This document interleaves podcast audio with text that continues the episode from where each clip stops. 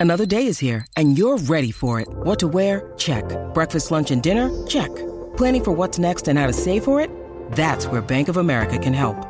For your financial to-dos, Bank of America has experts ready to help get you closer to your goals. Get started at one of our local financial centers or 24-7 in our mobile banking app. Find a location near you at bankofamerica.com slash talk to us.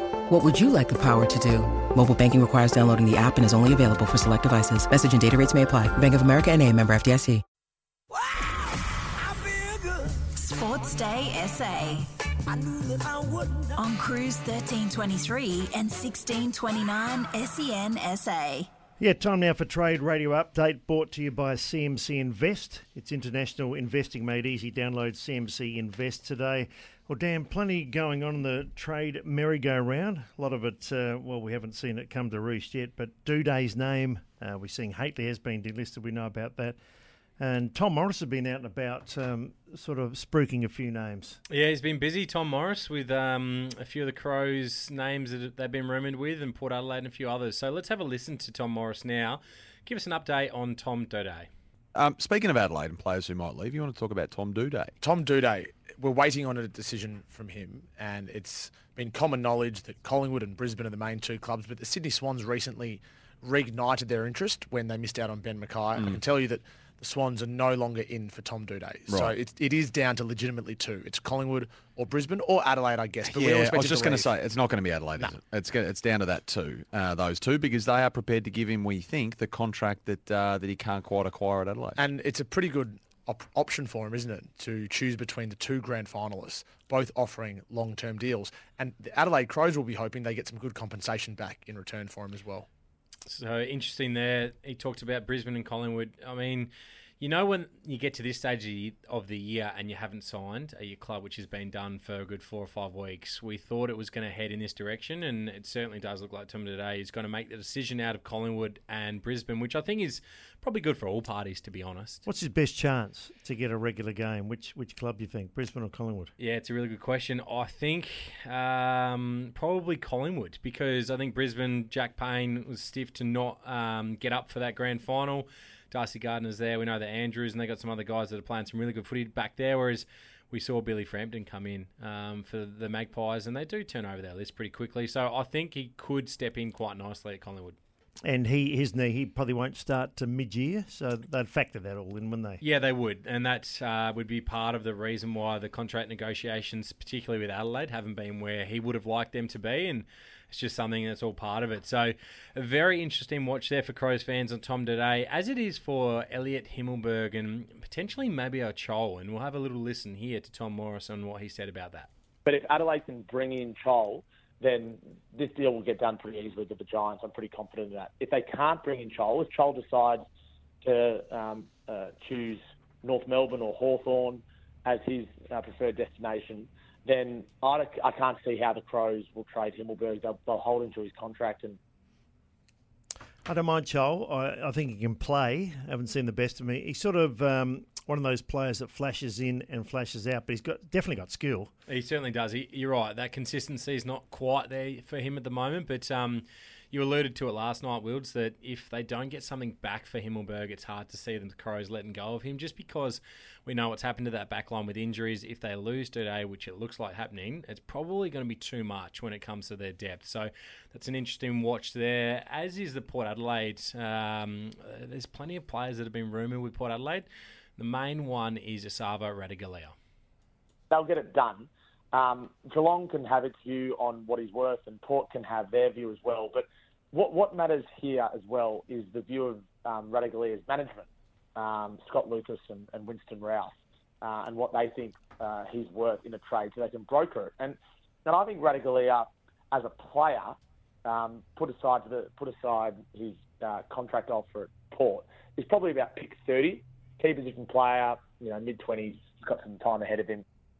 Yeah, I think that's about right. I think that will get it done, and uh, as long as Geelong comes to the party on that one, I think both sides will be pretty happy with that. And we know that Port needs the depth in their back line, and they need key position players. So they tried to get it done last year. They didn't get it done, but um, he'll walk straight into that team and, and be a key pillar in defence.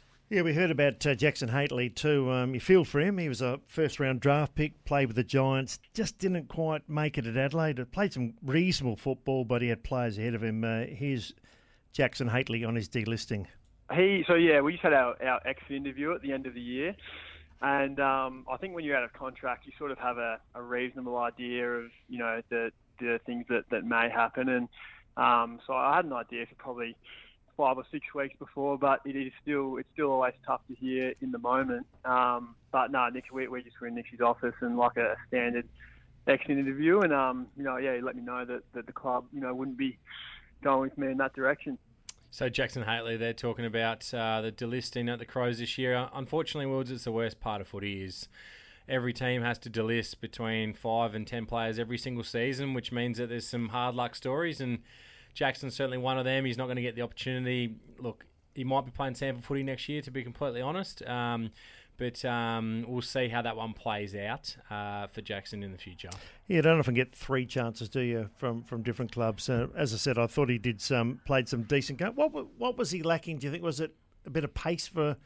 He's fairly big body midfielder, but a little bit of pace. Yeah, I think when you when you're an inside midfielder, you need to have something that stands out over other uh, midfielders. And unfortunately, I think that yeah, he's not necessarily quick. He's, he spreads really well, but I think they've got other mids that can do that. Um, so that's probably what has held him back a little bit. Um, just the one other one, Deven Robertson potentially um, going back to WA. Uh, Rowan O'Brien uh, spoke about this.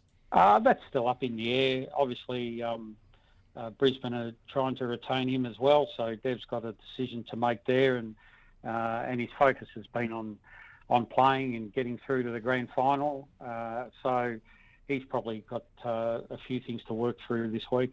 I think both WA teams have to have to try to lure him back to WA mm. because he's he's finished the season really well in a team that's only just missed out on the grand final by a kick. Just to finish, uh, the big rumour going around, and I don't know how this started. Clayton Oliver, let's just signed a seven-year deal last year. They're talking about um, shopping him around or him. to Melbourne have denied it. Clayton's denied it. I just can't see that. Um, and to go to greener pastures, well, Melbourne is still in the window. Melbourne are right in the window, I think, to um, to still win a premiership, and it could be the next couple of years. Yeah, and they absolutely are in the window. And Clayton Oliver, they don't come around that oh, often as good superstar. as him. You can't do that, but you also can't do it because if you are to do that, sign a seven-year deal and then shop him around, it's not a great look for the club, for the players at the footy club, can cause um, a few issues. Grundy. I mean, and, and that certainly did at the time, but again, you need someone like Craig McRae who can steer the ship really well, and uh, I don't see Clayton Oliver going anywhere at the moment, um, or for the next seven years, to be honest.